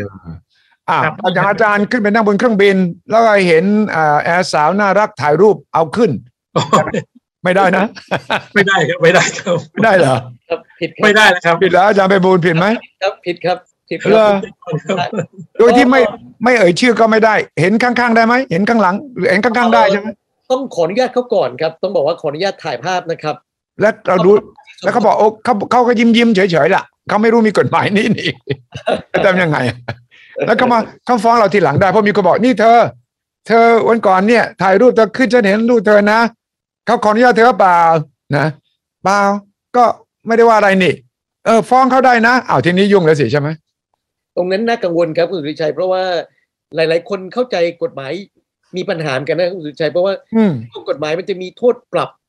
ล้านสองล้าน มีความเข้าใจผิดเหมือนกันว่าถ้าถ่ายรูปเนี่ยเออแล้วเราไปฟ้องเขาทั้งทั้งๆที่ตอนแรกเนี่ย เราอนุญาตให้ถ่าย จะได้อืมเงินค่าปรับเขาก็บอกตัวเองล้านสองล้านแล้วรวยเลยไอ้เรื่องโอ้ไม่นั่นใช่น่ะสิ เพราะว่าค่าปรับจะเข้าหลวงครับ แต่แต่สิ่งที่เข้าหลวงนะ เข้าหลวงนะ ไม่ไม่ใช่เจ้าตัวนะเราไม่ได้เราไม่ได้เราไม่ได้เราเออเอสิ่งอที่เราได้เราก็คงต้องไปร้องคณะกรรมการคราวนี้ปัญหาที่ที่ที่มองกันคือ ไม่ใช่ว่ากฎหมายใช้วันที่หนึ่งร้องกันเรื่องถ่ายรูปกันมาวันละหมื่นราย เออ ยุ่งเลยสิจะเป็นประเด็นที่มีปัญหางั้นกลไกของตัวกฎหมายลูกก็จะบอกว่าอืมในการร้องต้องมีมูล ต้องมีเหตุ แล้วก็มีอืมคณะกรรมการผู้เชี่ยวชาญที่บอกงั้นถ้า โดยปกติมันทำกันก็จะไม่รับข้อร้องเรียนพวกนั้นนะครับ อันนี้ก็จะเป็นอ่ากลไกที่ทำให้หนึ่งปีต้องทำความเข้าใจกันมากขึ้นโดยที่ครับเริ่มเริ่มจากฉีดยาเล็กๆ แล้วก็ครัค่อบยๆทำความเข้าใจกัน แต่ว่าจะไม่เน้นเรื่องปรับแบบรุนแรงหรือว่ามีโทษอาญาครับครับนี่พวกนักข่าวจะมีปัญหาเลยนะ ไปเห็นแต่ละถ่ายถ่ายมือถือต่างๆ แล้วก็เอาขึ้นเนี่ย สมมติว่าเราต้องการขออนุญาตเขาเขาด้วยให้ด้วยบาจาได้ใช่ไหมเอ่อ อย่างนี้เออนักข่าวจะได้รับข้อยกเว้นครับคุณสุวิชัยอ่าฮะสื่อเนี่ยจะยกเว้นในฐานะที่เป็นสื่อมวลชน แต่ว่าจะต้องอยู่ภายใต้ประมวลจริยธรรมโอ้ประมวลจริยธรรมคราวนี้สื่ออย่างที่ครับคุณสุชัยที่ครับที่เป็นประเด็นหลักคือ สื่อในความหมายที่ยกเว้นตามกฎหมายคุ้มครองเนี่ยมต้องเป็นสื่อที่มีการขึ้นทะเบียน และมีกองบรรณาธิการเซ็นเซอร์นะครับคุณสุริชัยโอ้โหอันนี้ยากแล้วเพราะเดี๋ยวนี้มันโซเชียลมีเดียทั้งนั้นครับอ่าเพมันราะว่ามันไม่มีกองบรรณาธิการเซ็นเซอร์แล้วครับเดี๋ยวนี้เพราะว่าเขาเขาต้องการมองว่า สื่อเป็นอาชีพที่มีวิชาชีพต้องมีประมวลจริยธรรมและแยกตัวเองจากอ๋อ commentator อยู่ยูทูบเบอร์กับคนทั่วไปอ๋ออ๋ออันนี้เพราะว่าพอเป็นสื่อมวลชนปุ๊บมันมีเออความน่าเชื่อถือมันต้องแยกใช่งั้นใช่สิ่งที่จะเกิดขึ้นคือยูทูบเบอร์อินฟลูเอนเซอร์หลังวันที่หนึ่งมิถุนายนเนี่ยมีความเสี่ยงสูงครับคุณสุทธิชัยครับใช่เลยเพใช่ราะเลว่ายเขาไม่ใช่สื่อที่งั้นไอประมวลจริยธรรมที่บอกว่าคุณต้องอืมเซ็นเซอร์แล้วดูว่าอะไรควรอะไรไม่ควร เพราะว่า เวลาออกไปคุณสุริชัยมันกระทบต่อคนที่เขาถูกเอาขึ้น ใช่ครับ นี่นี่คือปัญหาเลยนะ เพราะว่าเพราะว่านักข่าวเวลามีเกิดสมมติว่ามีเกิดกรณีอาอาชญากรรมขึ้นมาเสร็จแล้วเนี่ยคุณอ่าลูกเสียชีวิตแม่ยืนอยู่ตรงนั้นนักข่าวก็วิ่งเข้าไปขอสัมภาษณ์แล้วก็ข่ายขึ้นมา ก็จะกำลังร้องไห้ แล้วก็อาจจะไม่พูดแต่ว่ามามาออกอากาศไงครับคือถึงแม้เขาจะไม่พูดก็ออกอากาศอย่างเงี้ยอาจารย์ปริญญาตีความว่าอย่างไงผิดไหมผิดไหม ครับคือมันอยู่ที่ขออนุญาตป่ะฮะถ้าไม่ขออนุญาตก่อนเนี่ย มันก็ผิดอยู่แล้วเพราะว่าไม่ได้รับการคอนเซนต์จากเจ้าตัวนะครับแล้วอยากจะพูดเรื่องข้อมูลส่วนบุคคลนิดนึงเมื่อกี้ฟังคุณชัยแล้วก็อืมได้ยินว่าวุฒไปเห็นหลังเขาเห็นหูเขาเงี้ยเออเอออยากให้กลับมาที่ back to the definition ก่อนว่า ข้อมูลส่วนบุคคลคือข้อมูลอะไรก็ได้นะครับทั้งทางตรงและทางอ้อมอืมที่ระบุถึงตัวบุคคลคนนั้นได้อ๋ออะเออยกตัวอย่างเลยอะฟังแล้วเข้าใจเลย ครับ รหัสไปรษณีย์บ้านคุณสุวิชัยเนี่ยบอกว่าเป็นคุณสุวิชัยได้ไหมเออ ไม่ได้ใช่ไหมไม่ได้ไม่ได้ อ่าแล้วเบอร์โทรคุณสุวิชัยล่ะ เบอร์มือถือเอออืม บอกได้เลยถูกไหมใช่แน่นอน บอกได้บนพร้อมเพย์คุณสุวิชัยชื่อขึ้นแล้วว่าคุณสุวิชัยชื่ออะไรใช่ใช่แต่เวลาเพราะฉะนั้นอะไรที่มันมาทางอ้อม มันไม่ใช่ตรงๆอะแต่ว่ามันสามารถจะบอกได้ว่าคนนี้เป็นใครผิดทันทีโอ้นี่เลยนะอ่าอันนี้ชัดเจนได้อ่าแต่ถ้าเกิดหน้าออกเนี่ยมันรู้อยู่แล้วหน้าคนนี้เป็นใคร อะ แม่เขาพ่อเขาลูกเขา ไม่รู้ละถ่ายผมนะอยากว่าเขาอยากจะออกหรือเปล่าอยากออกทีวีหรือเปล่าอะไรแบบนี้ไม่ถ่ายผมข้างหลังนะจำได้ว่าเป็นผมนะ เพราะว่าผมไม่มีผมอะอะอย่างนี้ได้ถือว่าเข้าข่ายไหมถ้าเห็นตลาดคุณสุวิชัยรู้ว่าคุณสุวิชัยคือเข้าข่ายเข้าข่ายทันทีเข้าข่ายทันทีเห็นเอาละเงาเห็นอาจจะรู้เลยว่าคุณสุวิชัยเอาละทีนี้พูดถึงทุกบริษัทนะครับทุกเอ่อผู้ประกอบการนะครับเอ่ออาจารย์ไพบูลย์ในกฎหมายลูกเนี่ยเขาต้องมีตั้งกันเอ่อเจ้าหน้าที่ใช่ไหม มีเจ้าหน้าที่มีกระบวนการต่างๆนานาในกฎหมายลูกในปีสองปีแรกเนี่ยต้องทำอะไรบ้างบริษัทเอ่อในในปี2ปีแรกนะครับ ก็คือว่าหลักการคือในแต่ละบริษัทจะมีข้อมูลอยู่3ส่วนครับหนึ่งอืมเป็นข้อมูลพนักงานในองค์กรอืมสองคือข้อมูลลูกค้าแล้วก็สามคือข้อมูลบุคคลภายนอกนะครับครับงั้นสิ่งที่องค์กรต้องทำก็คือว่าสำคัญที่สุดเลยครับ คือจะต้องมีกระบวนการในการแจ้งว่า การเก็บรวบรวมข้อมูลเนี่ยเรามีวิธีการในการคุ้มครองยังไง ที่ภาษาอังกฤษเรียกว่า privacy information นะครับ ซึ่งครับการแจ้งก็อาจจะท่านในเว็บไซต์คุณวิชัยจะเห็นอยู่แล้ว เราก็จะมีเป็น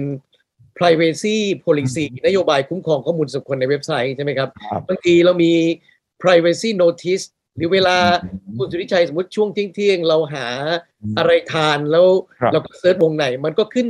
คุกกี้มาว่ายอมรับไหมใช่ใช่อย่างนั้นว่า เขาต้องการจะบอกว่าเขาจะบันทึกไอ้ข้อมูลที่เราเข้าอินเทอร์เน็ตเรายินยอมไหมไอ้เนี่ยเป็นสิ่งที่องค์กรต้องมีกระบวนการในการแจ้งว่าเราจะเก็บรวบรวมข้อมูลอันนี้สำคัญครับอ่าแต่ว่าในปีแรกเนี่ยจะมีอีกส่วนหนึ่งที่ที่ตัวกฎหมายลูกจะยกเว้น ซึ่งตอนนี้ก็ร่างประกาศไปแล้วคือ เวลาเรามีข้อมูลเก็บ เราจะมีการบันทึกว่าเราใช้ข้อมูลยังไงบ้างอ่าฮะทีเนี้ยภาษาอังกฤษมันเรียกว่า LOPA ครับ คือ recording of processing activities อ่าฮะตรงเนี้ยหลาย ๆ คนกลัวว่ามันจะสร้างภาระโดยเฉพาะใช่ตัว SME นะครับครับ ตอนนี้เนี่ยในร่างประกาศที่ตอนนี้ทำการประชาพิจารณ์แล้วก็จะยกเว้นยกเว้นนะครับอืม SME ขนาดเล็กแล้วก็อ่าขนาดย่อมคเพรับราะว่าอืมอย่างที่ท่านอาจารย์ปริญญาบอกคือ2ปีแรก SME ต้องมาแบกรับภาระในเรื่องพวกนี้ ยกเว้นอืมนะครับ ยกเว้นไป1ปีอีกใช่ว่าในลักษณะแบบนี้เนี่ย ก็จะอืมไม่จำเป็นต้องเก็บนะครับ แล้วก็จะมีรายละเอียดเรื่องพูดง่ายๆคือให้ใช้ได้อย่างสบายที่สุด แล้วก็เกิดปัญหาให้น้อยที่สุดนั่นคือหลักเกณฑ์ที่ครับที่ตอนนี้คณะกรรมการพิจารณาอยู่ครับครับมีคำถามครับอาจารย์ปริญญาว่าผมให้คอนเซนต์ไปแล้วล่ะผมโอเคไปแล้วล่ะแล้วผมเปลี่ยนใจได้ไหมผมมาคิดใหม่บอกเฮ้ยไม่ไม่ไม่ไหวว่าเมื่อกี้ก็มาขอแล้วบอกโอเค กลับไปคุยกับคนที่บ้านบอกไม่ได้นะ เธอ เธอจะให้รูปเธอขึ้นไปไม่ได้ เพราะว่าเดี๋ยวจะมาในชื่อนามสกุลเธอมันจะกระทบฉันด้วยอะเราเปลี่ยนใจได้ไหมเปลี่ยนใจได้ตลอดเวลาครับ โอ้โหเรื่องนี้ก็เรื่องใหญ่ความความยินยอมเสียเมื่อไหร่ก็ได้ครับ กฎหมายเขียนชัดเจนครับอยากจะให้ความเข้าใจเรื่อง consent กับ contract นะครับอ่าฮะคือมันจะมีหลักการเขาเรียกว่า lawful basis นะครับ มันจะมีหลักการเลย แต่ว่าหลักการสำคัญหลัก ๆ เนี่ย คือ consent กับ contract ภาษาไทยแล้วกัน ครับ contract นี่คือทำสัญญาครับยาครับ consent นี่คือการให้ความยินยอมครับ อืมอย่างพนักงานมาเป็นพนักงานบริษัทเราเนี่ยเขาต้องทำสัญญากับบริษัทใช่ไหมครับเป็นคอนแทรคนะว่าเราจะอ่านเรา contract ก็คือเราจะต้องโอนเงินเดือนให้เขาเราต้องรู้เบอร์บัญชีเขาอืมเราต้องรู้เบอร์โทรศัพท์เขาหรือว่าผมจะสั่งแกร็บมาส่งข้อมูลให้ผมลงครับทุนเนี่ย ผมต้องให้เบอร์โทรให้ที่อยู่ที่บ้านไม่งั้นจะส่งของให้ผมได้ไงอืมอืมนะครับอันนี้มันคือมันเป็น mandatory เลยบังคับครับ contract นี่คือถ้ายกเลิกเมื่อไหร่ ไม่ยอมเมื่อไหร่คือเลิกใช้บริการ นะครับอืมแต่ครับ consent นี่ไม่จำเป็นนะ consent นี่คือเป็นลูกค้า แต่ผมอาจจะไม่ยอมให้ส่งโปรโมชั่นมาหาผม อืม แต่ผมยอมให้ส่งอาหารมาที่บ้านผมได้เอออ่าเพราะฉะนั้นผมเคยยอมให้ส่งโปรโมชั่นมาแล้วผมเริ่มรำคาญเริ่มไม่อยากให้มาครับผมก็ไปถอนความยินยอมออกอืมแต่ contract ยังอยู่ฮะครับธุรกิจส่วนใหญ่พูดกันตรงๆเลยนะคุณสุทธิชัย ครับก็อยากทำเป็นคอนแท c t มากกว่าอืมอืมเพราะว่าคอนแท c t นี่คือคือคุณต้องยังไงคุณก็ต้องโอเคอะถูกต้องถ้างคุณยกเลิกนี่คือคุณยกเลิกสัญญาคือยกเลิกการให้บริการถูกต้องถูกต้อง การยกเลิก con- consent ไม่จำเป็นต้องยกเลิกการให้บริการเนี่ยฮะถูกต้องถูกต้องอันนี้ผมไม่ยอมอันนั้นผมยอมก็มันจะมี choice ให้ผมเลือกใช่ไหมอันนี้ยอมได้ยอมไม่ได้ เพราะฉะนั้นพวกที่มัดมือชกประเภทแบบ มีให้ติ๊กติ๊กยอมแล้วไม่ติ๊กเลยเนี่ยอ่าฮะก็ไม่ติ๊กเลยไปต่อไม่ได้เนี่ย อันนี้ครับสำหรับผมผมมองว่าไม่ใช่ consent ละอืมผมมองว่าอันนี้เป็นคอนแท c t ละอืม เป็นสิ่งที่จะเป็นละแต่ถ้าเกิดมีให้ผมเลือกว่า ติ๊กไม่ยอมได้แล้วผมไปต่อได้เนี่ยอ่าไม่มัดมือชกอันนี้ผมมองว่าเป็นเรื่อง consent อืมนะครับอยากให้อาจารย์ไพบูลย์เสริมตรงนี้เอาให้ชัดไปเลย เพราะว่าครับคำถามนี้เขาคนถามเยอะมากครับทำเยอะมากเลยครับใช่เอ่อจริงๆประเด็นที่เอ่อทางคุณสุทธิชัยกับคุณอาจารย์ปริญญาพูดนะครับ ถ้าโยงมากรณีที่เพิ่งเกิดตอนเนี้ยอ่าที่มันครับมีช้อปปิ้งออนไลน์ใหญ่เออเออเออเออว่ามีปะมีหลาย ๆ ท่านเนี่ยที่ ไปทำสัญญาเป็นสมาชิกไว้นะครับ ซึ่งก็แน่นอนอย่างที่ท่านอาจารย์ปริญญาบอกว่า เป็นตัวข้อสัญญา เพราะว่าจำเป็นต้องใส่ข้อมูลให้ใช้ได้ ปัญหาตอนนี้ที่เป็นคำถามอยู่ในสังคมคือพอเขาจะไม่ไม่อยากใช้บัญชีเขาไปปิดอ่าเงื่อนไขของตัวเว็บไซต์ก็จะเขียนว่า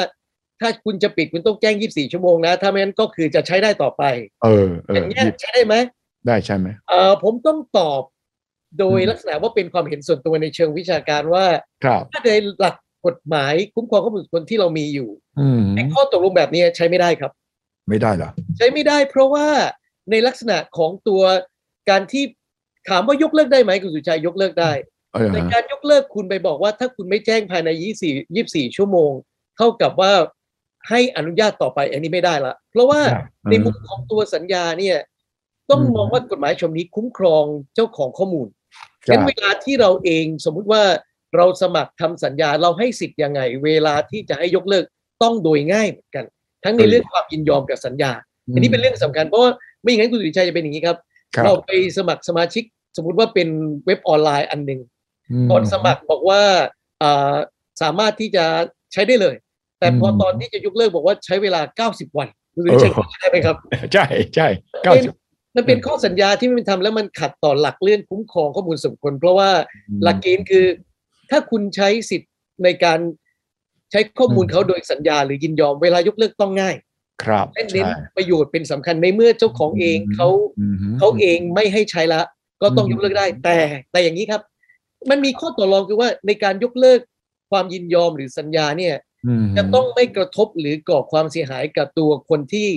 ควบคุมข้อมูลส่วนบุคคลนั้นด้วยใช่ในกรณีสมมติว่าคุณสุริชัยอย่างที่อาจารย์บอก สมมติว่าอืมคุณสุริชัย จ้างท่านอาจารย์ปริญญาทำซอฟต์แวร์ตัวหนึ่งราคาร้อยล้าน ครับแล้วก็มอบว่าให้ข้อมูลคนหนึ่งร้อยคนเข้าไปเพิ่งเสร็จเมื่อเมื่อวานมอาจารย์ปริญญาก็ขึ้นโครงไปเสร็จแล้ว วันนี้คุณสุริชัยบอกว่ายกเลิกแล้ว ใช้สิทธิตามกฎหมายฉบับนี้เออยกสามารถใช้ได้ไหมกฎหมายบอกว่าโดยหลักได้แต่นี่มันก่อให้เกิดความเสียหายกับอาจารย์ปริญญาอ่าเลิกไม่ได้ครับ ต้องดูครับbalance ในส่วนของตรงเนี้ยซึ่งเวลาตีความว่าผิดไม่ผิด ตรงนี้อืมก็จะมีคณะกรรมการผู้เชี่ยวชาญอย่างที่บอกว่าอืมอ่า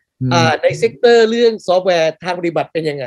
เออโ d อ of conduct เป็นยังไง อย่างนี้ได้ไหมงั้นคุณดำเนินการยังไง ซึ่งครับกระบวนการกฎหมายบอกว่าให้ไกล่เกลี่ยได้ด้วยนะครับ คุณสุทธิชัยไกล่เกลี่ยได้ด้วยไกล่เกลี่ยให้จบได้เลยอาจจะมีอยู่หลายหลายส่วนที่ที่กฎหมายเขียนไว้ครับครับ ครับครับฉะนั้นในทางปฏิบัติเนี่ยอาจารย์ปริญญาคิดเผื่อไว้เลยยังว่ามันจะมีปัญหาที่พอวันที่หนึ่งมิถุนายนแล้วโอ้จะเกิดวุ่นวายกันใหญ่ทะเลาะตีกันใหญ่เลยเนี่ย พอมีตัวอย่างแล้วยังที่มองเห็น ว่าเราต้องป้องกันเอาไว้ คือคิดว่าไอ้เรื่องโกลาหลคงไม่มีฮะอืมเพราะว่าพรบนี้มันสามปีละใช่คือเรียกว่านวดกันมานานแล้วฮะครับแล้วมันที่จะมีกบไม่ใช่ว่ากบอยู่ในอ่างแล้วก็ราดน้ำโคมไม่ใช่ไงไม่ใช่ก็เริ่มเติมน้ำอุ่นน้ำร้อนกันมาเรื่อยๆทุกคนก็เตรียมตัวกันมาอืมผมว่ามันไม่ช็อกนะฮะไม่ช็อกไม่ใช่แล้วก็มีประชาชนกลุ่มใหญ่ๆเลยแหละที่บอกว่าอืมเมื่อไหร่จะ implement สักทีหนึ่ง นะครับเพราะเขาต้องการจะ exercise สิทธิ์ของเขาอะอืมคือคือเรื่องเนี่ยผมว่าเรื่องใหญ่นะอืมมันจะเป็นจะเป็นผลเสียมากกว่าผลดีอืมเพราะพอบังคับใช้แล้วเนี่ย ทางสกสเนี่ยเท่าที่ดูแนวทางท่านรองปลัดแล้วเนี่ยคณะกรรมการแล้วเนี่ยไม่ใช่แนวทางลงดาบไม่ใช่ลงเป็นแนวทางในการ facilitate coaching อืมให้ความรู้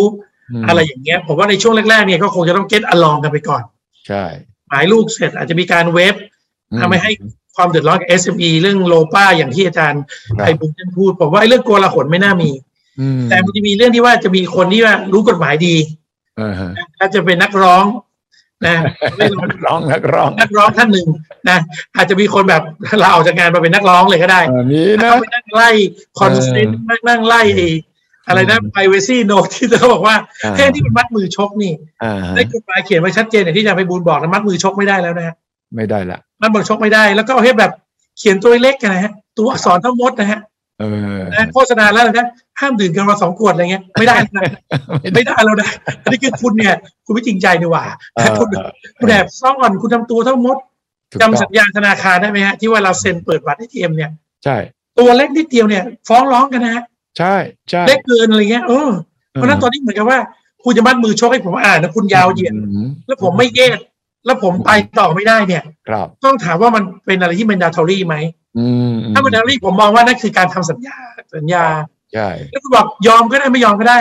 แล้วคุณมาให้ผมไม่ยอมทำไมในเมื่อผมไงก็ต้องยอม ไม่แฟร์อย่างนี้ผมว่าผิดกฎหมายใช่นะเพราะฉะนั้นมันจะมีเรื่องราวแบบเนี้ย เกิดขึ้นเป็นกรณีศึกษาไปขึ้นศาลกันไปร้องเรียนกันอืมจนมันสู่ความสมดุลช่วงแรกนี่มันจะวุ่นวายนิดนึงใช่เพราะว่ามันยังไม่เคยตัดสิน final มันเลยต้องมีคณะกรรมการอืม ผู้เชี่ยวชาญมาตัดสินอืมว่าใช่หรือไม่ใช่อืมนะครับซึ่งในคณะกรรมการเนี่ยมันจะมีสามคณะนะฮะครับคณะกรรมการใหญ่สุดอืมนะครับสิบกว่าท่านชุดใหญ่เลยอืมชุดที่ผมเป็นอยู่คือคณะกรรมการกำกับสำนักงานผมก็แล้วมีคณะกรรมการผู้เชี่ยวชาญอีก ที่มาตัดสินเคสกรณีต่างๆซึ่งตรงเนี้ยมอยากให้อาจารย์ไปบูลช่วยอธิบายว่าครับมีมีความสำคัญมากกับการที่ว่าตกลงผิด หรือไม่ผิดอะไรแบบนี้อืมคณะกรรมการผู้เชี่ยวชาญใช่ไหมครับอาจารย์ไปบุญใช่ที่ครับจะมีเป็นคนในวงการนั้นมานั่งอยู่ด้วยใช่ไหมครับใชครับใช่ใช่คครับเพราะว่ากลไกในตัว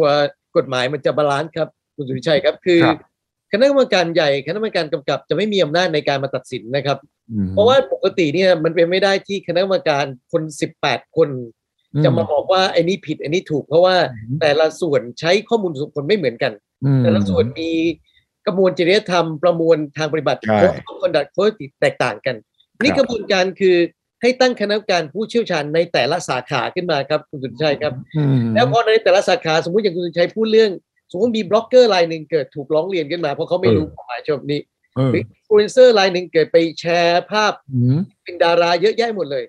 ปัญหาที่เกิดขึ้นคือพอเข้ามาปุ๊บเนี่ยคณะกรรมการผู้เชี่ยวชาญฝั่งที่เป็นสื่อสารมวลชน สมมติมีคุณสุทธิชัยนั่งอยู่ครับก็ต้องบอกว่าอะดูเจตนารมณ์ก่อน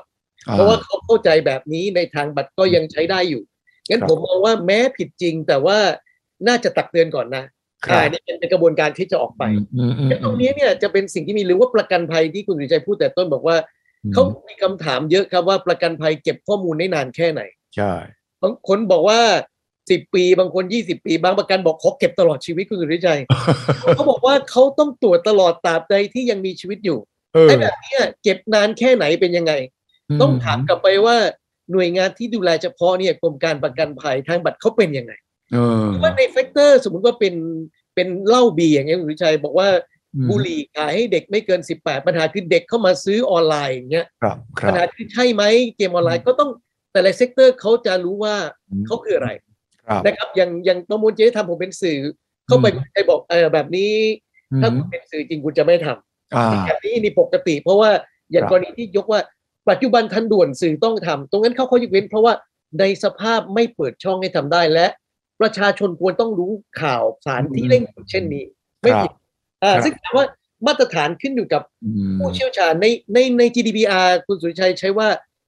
supervisory board supervisory board ใช่อ่าเป็นกำกับ specialist ในแต่ละสาขาครับ ครับอืมครับครับและกรณีที่แชร์มีรูปเพื่อนเราส่งแชร์มาแล้วแชร์ต่อ แล้วมันเกิดผิดขึ้นมาเนี่ย ความรับผิดชอบมันอยู่ที่ใคร โดยหลักวินี้ครับวิดีโอคลิปวิดีโอก็ดีภาพนิ่งก็ดีข้อมูลก็ดีเนี่ย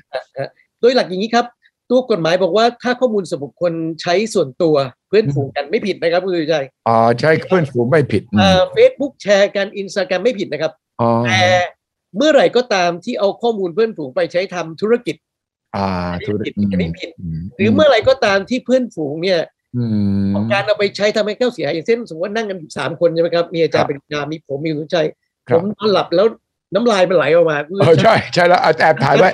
ถ่ายรูปถ่ายรูปแล้วแชร์เล่นกันไม่มีปัญหาไม่แต่เป็นเมื่อไรไหรก็ตามที่คุณสุริชัยอาจารย์มีบอกขำดี ผมขึ้นอินสตาแกรมดีกว่าเออไอ้แบบนี้ผมเองในฐานะบอกว่าไม่ใช่เพื่อนฝูงละมันคือพับลิกละภาพเด็กละว่าคุณสุริชัยกับอาจารย์วิญญาณลบนะ ไม่นั้นผมขอใช้สิทธิตามกฎหมายฉบับนี้ในการอ่าดำเนินต้องเตือนไหม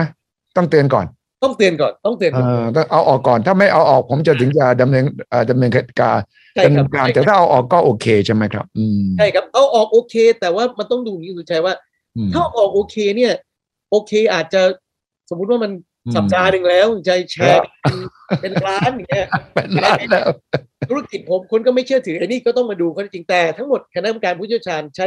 ใช้เกณฑ์มาตรฐานของคนทั่วไปเข้ามาดูอืมนะครับครับครับครับครับแล้วอาจารย์ปริญญาค่อนข้างมั่นใจนะว่า วันที่หนึ่งมิถุนาเนี่ย เมื่อบังคับใช้แล้วเนี่ย ก็ยังอารมณ์อรวย ที่อาจารย์ใช้คำว่า facilitate ไม่ใช่มาลงดาบกันเนี่ย คิดว่านั่นจะเป็นมาตรฐาน แล้วมันต้องใช้เวลากี่ปีล่ะ มันถึงจะลงดาบจริงถ้าอย่างนั้น คือผมคิดว่าเราต้องดูตามเหตุตามผลนะว่าอืมการกระทำผิดเนี่ยเทรนด์มันเป็นยังไง มันเป็นที่ข้อไหนครับเพราะว่ากฎหมายเนี่ยมันมีหลายมาตรามากอืมเช่นเคสที่ฟ้องร้องกันหรือมาร้องเรียนกันบ่อยๆเนี่ยอืมมันต้องเก็บข้อมูลระยะเวลาหนึ่ง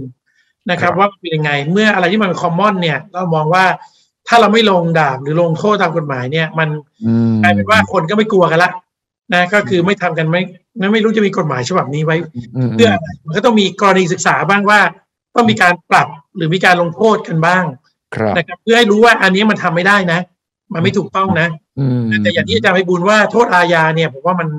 มันต้องมา i เช s อินเทนจริงๆอะใช่เจตก็แบนาบไม่ดีโดยจข้อริงมูลเอาข้อมูลไปใช้โดยที่เจ้าของเขาๆอืมเขาไม่ยินยอมเขาเดือดร้อนมากจริง ซึ่งมันก็มีโอกาสที่เป็นไปได้อืมนะครับ เพราะว่าการที่ไม่มีโทษอาญาเลยเนี่ย การละเมิดพวกนี้บางคนอาจจะยอมจ่ายค่าปรับเออเออนะครับแล้วค่าปรับคนบอกว่าทำไมมันต้องเป็นหลักล้านล่ะอืมเป็นหลักแสนได้ไหมมันมีนะครับ คนที่บอกให้รื้อตึกแล้วยอมจ่ายวันละห้าพันไปเรื่อยมันมีก็มีก็มีก็คือคุณเชิญปรับผมไปได้เลยสิบปีบอกผมไม่รื้ออะไรเงี้ยมัน เราไม่ต้องการอย่างนั้นไงมคือวัตถุประสงค์ของเราเราไม่ต้องการปรับนะครับ ไม่ต้องการเอาคนไปติดคุกไปลงอาญาแต่ว่าใช่เราต้องการให้ทุกคนตระหนักว่าเฮ้ยอืมคุณต้องคุ้มครองข้อมูลของอืมพนักงานในบริษัทคุณและลูกค้าคุณนะอืมอืมและใช่การที่แบบจะมานั่งไล่ลงดาบไล่จับไล่ปรับอืมผมผมว่าไม่น่าจะเป็นบรรยากาศแบบนั้นนะอืมแต่มันต้องมีบ้างคุณสุวิชัย ต้องถ้ามันไม่มีเลยเนี่ยเอาตรงนะอืมคนก็ไม่ทำถูกต้องนะเขาว่าไม่เอาจริงนี่ใช่ไหมล่ะอาจจะมีบ้างแต่ไม่ใช่ว่าประกาศวันที่หนึ่งปุ๊บวันที่สองจับเลยไม่ไม่ไม่ใช่อย่างนั้น ไม่ใช่ไม่ใช่แบบนั้นแน่นอนไม่ต้องกลัวไม่ต้องอืมอืมครับ แต่ก็ไม่ใช่ว่าพอออกมาแล้วก็จะปฏิบัติบ้างไม่ปฏิบัติบ้างคนก็จะไม่เห็นความศักดิ์สิทธิ์ฉะนั้นก็ต้องทำบ้างที่ที่มันชัดแจ้งโจงแจ้งตั้งใจอย่างเงี้ยนะซึ่งมันก็มี มีบ่อย ๆ อืมครับถ้าไม่ทำก็หนึ่งห้าเจ็ดนะฮะเออใช่ใช่หนึ่งสำนักงานก็มีหน้าที่นะฮะที่ต้องปฏิบัติงานนะครับมันไม่ใช่แบบมากินเงินเดือนแล้วก็เอ่อชิวๆมันก็ต้องมีหน้าที่ต้องปฏิบัติเหมือนกันอาจจะมีคนมาร้องเรียนว่าทำไมคุณไม่ทำตรงนั้นตรงนี้แหละมันก็อืมผู้บริโภคอะมันร้องสคบอย่างเงี้ยใช่พอไม่ทำก็โพสต์โซเชียลบ้างอะไรบ้าง มันก็ใช่มีสังคมกดดันเป็น social sanction อะใช่ใช่แต่มันก็ต้องเดินผมว่ามันจะไปสู่จุดสมดุลของมันในที่สุดอะ ใช่ครับ ใช่ครับนั้นครับอาจารย์ไพบูลย์กฎหมายนี้จะทำให้ ไอ้เรื่องมิจฉาชีพที่ผ่าน call center มันลดลงได้บ้างไหมได้ก็แน่นอนครับคุณสุทธิชัยแล้วในมุมจริง ๆ จะทำให้ทำให้ทำงานง่ายขึ้นด้วย เพราะว่าทุกวันนี้ในการตามทางด้านพยานหลักฐานติดขัดเรื่องกฎหมายคุ้มครองข้อมูลส่วนบุคคลพอสมควรครับคุณสุรชัยคครัรับบครับ พอมีหลักเกณฑ์เรื่องนี้เนี่ยทำให้รวบรวมได้ง่ายขึ้นนะครับอืมคิดว่าแล้วก็สิทธิ ของประชาชนมากขึ้นก็จะง่ายขึ้นครับ แล้วต้องดูว่าหลังจากที่ใช้ไปจะเป็นยังไง เพราะว่ากฎหมายให้กรรมการมาตรา 16 เป็นมาตราสำคัญครับคุณชัยครับ ปรับให้เข้มขึ้นก็ได้ บางเรื่องอืมอาจจะให้น้อยลงก็ได้ ก็ต้องดูว่าหนึ่งปีจากนี้ไปหลังวันที่หนึ่งมิถุนายน เราจะได้อะไรจากการบังคับใช้นะครับ เราจะอืมไม่ประสบความสำเร็จเหมือนยุโรปหรือเปล่าได้แค่สามสิบเปอร์เซ็นหรือว่าประเทศไทยจะเก็ตมากหรือว่า จะเป็นนักร้องเยอะอย่างที่ท่านอาจารย์ปริญญาบอกต้องต้องดูว่าว่าเป็นครับครับ ตอนนี้เราเตรียมพร้อมรับสถานการณ์ใช่ไหมว่ามันจะมารูปแบบไหนเนี่ยนะอาจารย์ปริญญา เตรียมพร้อมนะเตรียมพร้อมครับพร้อมมานานแล้วครับสามปีแล้วครับพร้อมมานานแล้วใช่ครับผมก็เห็นความสำคัญนะครับ แล้วก็แน่นอนแหละไอ้การเริ่มต้นใหม่ๆ เหมือนกับกฎหมายหลายอย่าง ที่มันก็ต้องมีการพิจารณาว่าสภาพความเป็นจริงเป็นอย่างไร ผมยกตัวอย่างกรณีนี่นะ ที่เบบี้ซีดอะในรถอะที่เป็นข่าวอยู่ตอนเนี้ยอ่าครับเออ ก็เป็นประเด็นนะ นี่มันแพมันแพงมันมันไม่พร้อมนี่ค่าใช้จ่ายก็แพงขึ้น แต่อีกฝั่งหนึ่งก็บอกว่ามันปลอดภัยจริง ๆ ถ้าเด็กๆทารกเนี่ยมีที่นั่งเนี่ยในรถเนี่ยมันถูกต้องความเป็นจริง ก็ฝั่งที่เห็นว่าจำเป็นก็คิดว่าต้องทำฝ่ายที่เห็นว่าจำเป็นแต่ยังไม่พร้อมก็มีลักษณะคล้ายๆกับแม่อาจารย์ไพบูลย์คล้ายกันครับคล้ายกันครับ แต่ว่าจะ flexible มากกว่า เพราะว่า อำนาจตามมาตรา 16 ที่ผมบอกเนี่ยคณะกรรมการปรับได้ตลอดเวลานะครับคุณใจ แล้วลักษณะประกาศสมมุติว่ามันมีปัญหาแล้วก็แก้ได้ แต่ว่าผมชอบอันหนึ่งคุณสุทธิชัยคือครับเวลาจะดูว่าผิดไม่ผิดเนี่ย ไม่ใช่ว่ารัฐออกมาแล้วบอกว่าผิดเลยเออใช้กลไกของ supervisory หรือผู้เชี่ยวชาญในการชี้ครับอืมซึ่งแม้แต่กรรมการใหญ่หรือกรรมการกำกับก็ล้วงไม่ได้คุณสุทธิชัยล้วงไม่ได้อืมอ่าล้วงไม่ได้เพราะว่ามันเหมือน balance กันว่า ในทางนี้ถ้าผู้เชี่ยวชาญในในวงการนั้นธุรกิจนั้นเขามองว่าอืม ในลักษณะแบบนี้เป็นเรื่องปกติและเป็นประโยชน์ ตรงนี้ครับเป็นสิ่งที่ที่ที่เป็นข้อดีของกฎหมายฉบับนี้นะครับ ครับกรรมการชุดผู้เชี่ยวชาญนี่เวลาลงมตินี่ ฟังผู้เชี่ยวชาญด้านนั้น ๆ หรือเป็นการลงมติโหวตกัน เป็นการลงมติในส่วนของเอ่อบอร์ดครับแต่ว่าจะถือเอาความเห็นของคณะกรรมการผู้เชี่ยวชาญ เรื่องนั้นเป็นสำคัญเป็นครับสำคัญเออแต่ประเด็นที่ทิ้งไว้คุณสุชัยต้องช่วยผมนิดนึงว่า ครับ แต่การสรรหาคณะกรรมการผู้เชี่ยวชาญให้ได้คนอย่างที่เราต้องการไอ้นี่เป็นเรื่องประเด็นที่เราใช่ใช่นี่เป็นเรื่องที่ดี เพราะว่าเพราะว่าดูสำคัญคนนี้เป็นคนบอกว่าผิดหรือถูกถูกถ้าสำคัญเขานะเองเป็นคนที่ให้ถูกตลอดเวลา ครับกฎหมายฉบับนี้เป็นหวันเหมือนกันใช่เขาเป็นคนที่บอกว่าผิดตลอดเวลาไอ้นี่ก็ก็มีปัญหาเหมือนกันเอออ่าใช่อันนี้เป็นใช่เป็นกายการได้มาต้อง ต้องช่วยกันดูให้ได้ประโยชน์จริง ๆ ครับเออใช่ไหมอาจารย์ปริญญามันต้องมีกี่กี่อาชีพอะที่ต้องเข้ามาอยู่นั่งอยู่ในเนี้ย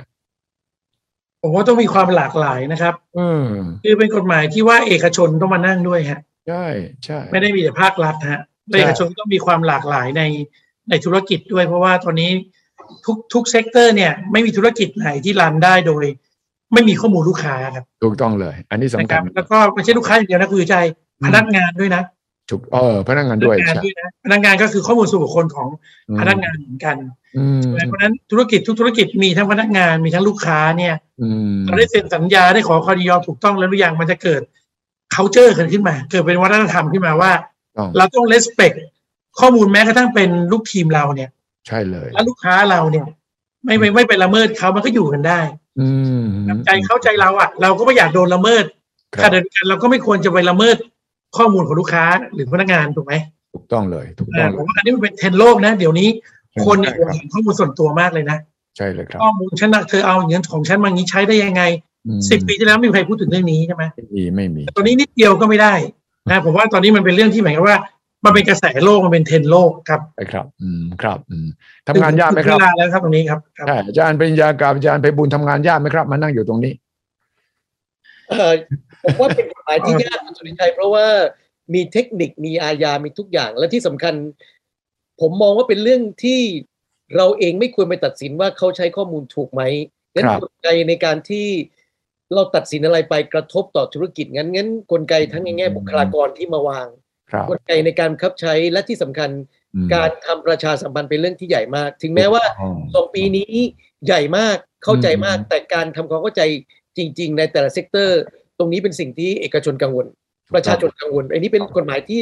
เรียกว่ายากครับ เพราะว่า 75 ล้านคนเกี่ยวหมด แล้วเป็นเรื่องครับข้อมูลอืมที่มัน flow ทุกอย่าง innovation ทุกอย่างอยู่บนกฎหมายฉบับนี้ เพราะมันคือ content ครับครับถูกต้องตั้งแต่เด็กคลอดออกมานี่ก็เขาก็มีสิทธิ์ส่วนบุคคลแล้วนะสิทธิใช่ครับข้อมูลส่วนบุคคลแล้วนะใช่ครับใช่ใช่ครับครับอาจารย์ปริญญาคงไม่กังวลหรอกเพราะทำเรื่องยากๆมาเยอะแล้ว นี่ก็เป็นอีกแค่เรื่องอีกเรื่องท่านเองในชีวิตของอาจารย์ปริญญาใช่ครับครับ ไม่กังวลครับคิดว่าไปได้ครับครับผมครับ โอเคครับ วันนี้ขอบคุณมากเลยครับทั้งอาจารย์ไปบุญและอาจารย์ปริญญาด้วยนะครับ แล้วก็ท่านรองปลัดกระทรวง DES ซึ่งก็เป็นโดยตำแหน่งใช่ไหมครับรักษาเอ่อทำหน้าที่เป็นเลขาธิการคณะกรรมการ คุ้มครองข้อมูลส่วนบุคคลของกฎหมายพรบฉบับนี้ 2562 ปีนี้ 2565แล้วกำลังพูดถึงการเอาละต้องเริ่มต้นที่จุดใดจุดหนึ่งแล้วละครับ ขอบคุณมากครับ อาจารย์ปริญญาอาจารย์ไพบูลย์ครับ สวัสดีครับ สวัสดีสครัวับสดีครับ สวัสดีครับ ครับ สวัสดีครับ สวัสดีครับนะครับ และนี่ก็คือสุทธิชัย Academy Think Tank ครับ สนับสนุนโดยบริษัทกาแฟดำและเครือเจริญพกกพันธ์ครับ วันนี้ขอบคุณทุกท่านที่ติดตาม สวัสดีครับ สวัสดีครับ สวัสดีครับ ขอต้อนรับเข้าสู่สุทธิชัยพอดแคสต์